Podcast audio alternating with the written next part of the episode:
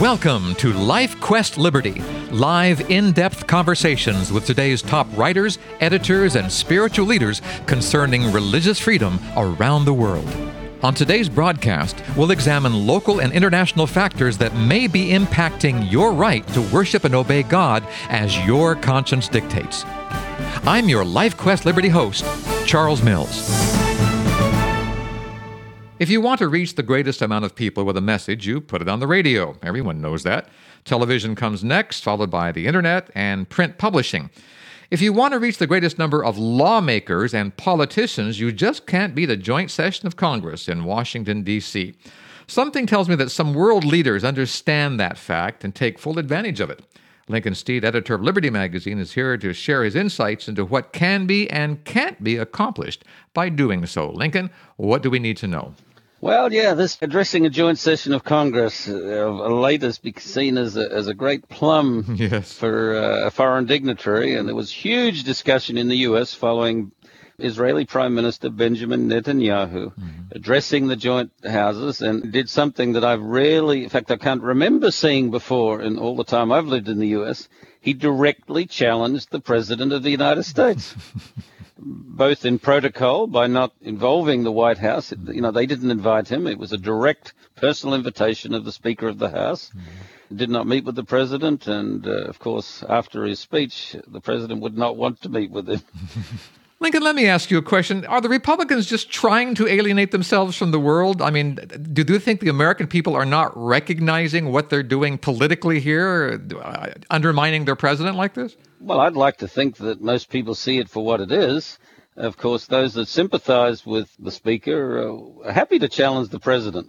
What's more troubling to me is that the support that's behind this invitation has almost a religious agenda, because a lot of the right-wing Republican religious conservatives are too anxious by halves to go to war with Iran. They would rather have apocalypse now to advance the cause of religion and Israel, you know, the reestablishing of a religious authority in the Middle East. I think that's part of the unseen agenda. I don't think it's just to be loyal to an ally, because no matter their differences with the President and the negotiators, there's no question the United States is not about to betray Israel. There's a long-standing friendship, so it's not really that they were saving the relationship. They're directing it in a very aggressive military, religiously inclined military direction.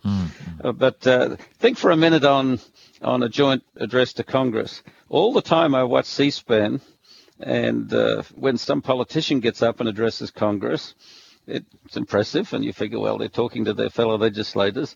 But if you wait long enough on C-SPAN till the camera zooms back, there's never more than two or three people there. True. So it's mostly for the record. Yeah. But when you have a joint session, and normally the only time we see that is the President's State of the Union. And that's gotten a bit unruly. Someone yelled out once, "You lie."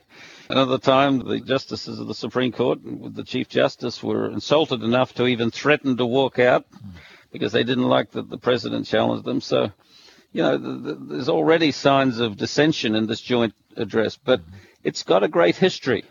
And Netanyahu coming, I think, was not ideal for the country and for our process, but it's got great precedent. There have been many, many people that have addressed the joint session, but they get a bully pulpit way beyond what a normal legislator can gain in the functions of Congress.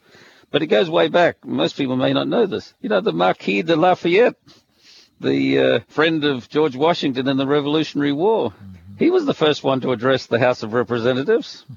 There's been others, like Lech Wałęsa, the leader of Solidarity, Nelson Mandela. That wasn't that long ago. That was in 1990. Nelson Mandela addressed Congress. The Dalai Lama was supposed to have, but there were some objections to this religious leader who's not in himself divisive for the U.S. Constituency, but China about had fits at the thought of it. And to avoid offending him, the Dalai Lama didn't address them per se, but he opened Congress with a prayer. Which I think is even worse. Although his prayer was quite nice. You know, I've got it in front of me. I can read it because I think it's almost like these civic prayers that we're asked to. He says, with our thoughts we make our world. Our mind is central and precedes our deeds.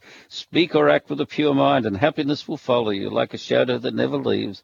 May there be joy in the world with bountiful harvest and spiritual wealth. May every good fortune come to be, and may all your wishes be fulfilled as long as space remains and as long as sentient beings remain. Until then, may I too remain and help dispel the misery of the world.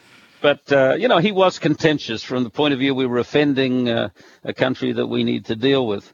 But most of the people that have spoken have been heads of state, not just interesting figures, and none of them other than the Dalai Lama have been religious leaders. Mm-hmm. But what I want to talk about here is an upcoming joint address that I think is problematic, even though there's universal acclamation in advance for this. Pope Francis, the Bishop of Rome, is due to address Congress on September 24, 2015. He's an extraordinary figure, and, like everyone else that reads the news, I'm impressed by the sincerity and even the imagination of some of his statements. I'm still mulling over his personally stated pronouncement recently that we will see our pets in heaven.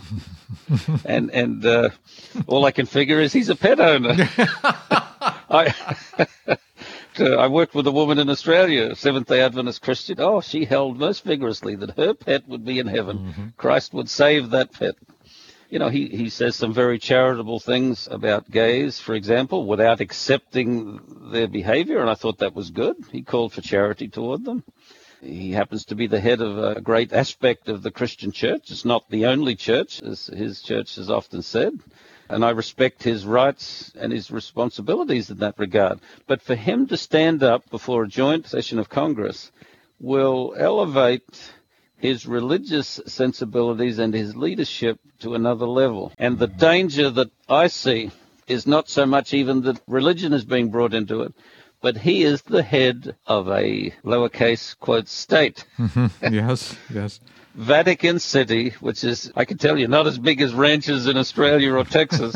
Vatican City is, I think it's 300 acres. Yeah. Vatican City, because of the generosity of a dictator, Benito Mussolini, and an agreement that he made with the then Pope of Rome, the Lateran Treaty, Vatican City and the Pope can claim to be a state and the head of state. Mm-hmm. And when we talk about religious liberty, one of the great protective mechanisms is a separation of church and state. That's right. So it stands to reason then that one of the greatest structural threats to that dynamic of religious liberty is an amalgamation of church and state, or even to go further, a church that masquerades as a state and a state that masquerades as a church. Yes. So I'm very troubled at the dynamic, not necessarily even what the Pope may say, of America that has a separation of church and state. Of course, a tradition of many people addressing Congress has that tradition, but they're generally political leaders. Just once there was an attempt to bring in the Dalai Lama, but that didn't happen. Mm-hmm. So it's why suddenly we would have a major religious figure with a religious agenda there under the cover of being a political leader, and we'll see what he says. And my expectation even is that he's very likely to float what we know is one of his favorite topics of late, the family rest day. Mm-hmm. Mm-hmm.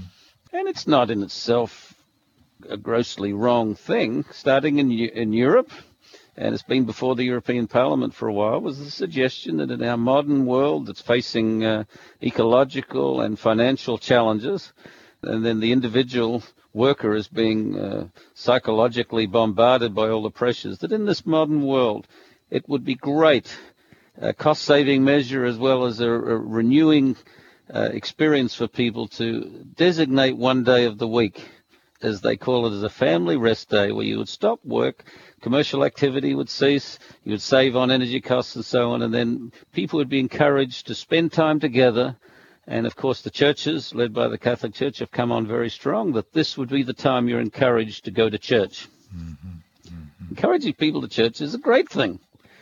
When you're talking about specifics, though, I can't accept that people should be encouraged. I can accept they be encouraged, but I don't accept the validity of encouraging them to worship on Sunday. That's right. The Bible says God's day is Saturday. Mm-hmm. And, you know, other people are free to encourage that, but to give a bully pulpit for a church leader before secular rulers, and he is himself then saying he's a secular ruler, they're very inclined, I think, very likely to think that now they've gotten some encouragement to mandate a particular day, which is doctrinally wrong. Mm-hmm. So, I'm troubled in advance of this, not knowing what he's going to say. And I'm sure what he says will be said with some sentiment, and we will find it comforting. But the dynamic is dangerous. Well, I am sure that after that speech has taken place later in the year, you will come onto this program and help us understand what's going on. I see what's happening here.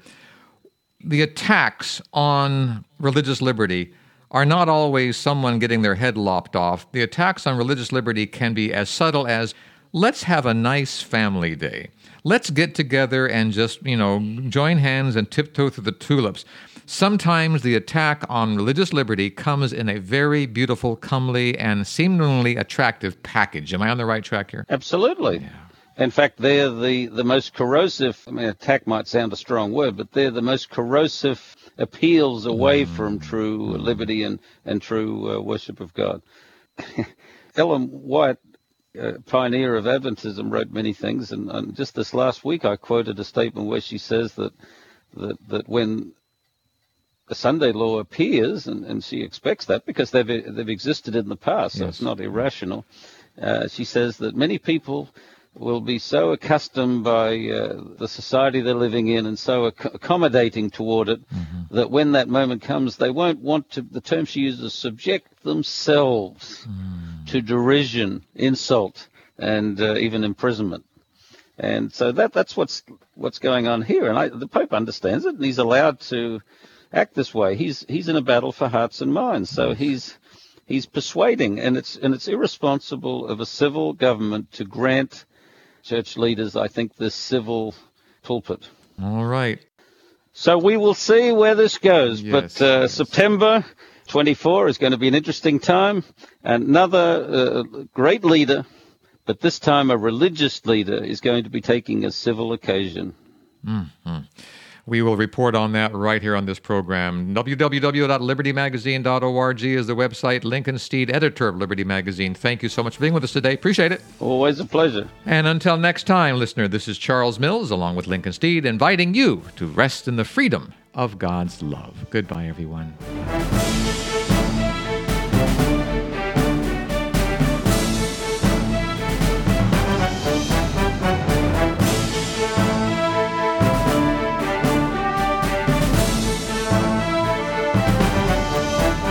If you'd like more information about LifeQuest Liberty, call Three Angels Broadcasting Network at 618-627-4651 or email us through our website at 3abn.org. Join us again next week at this same time as we examine more of the threats and challenges facing your religious freedom. May God keep the flames of liberty burning in your heart today.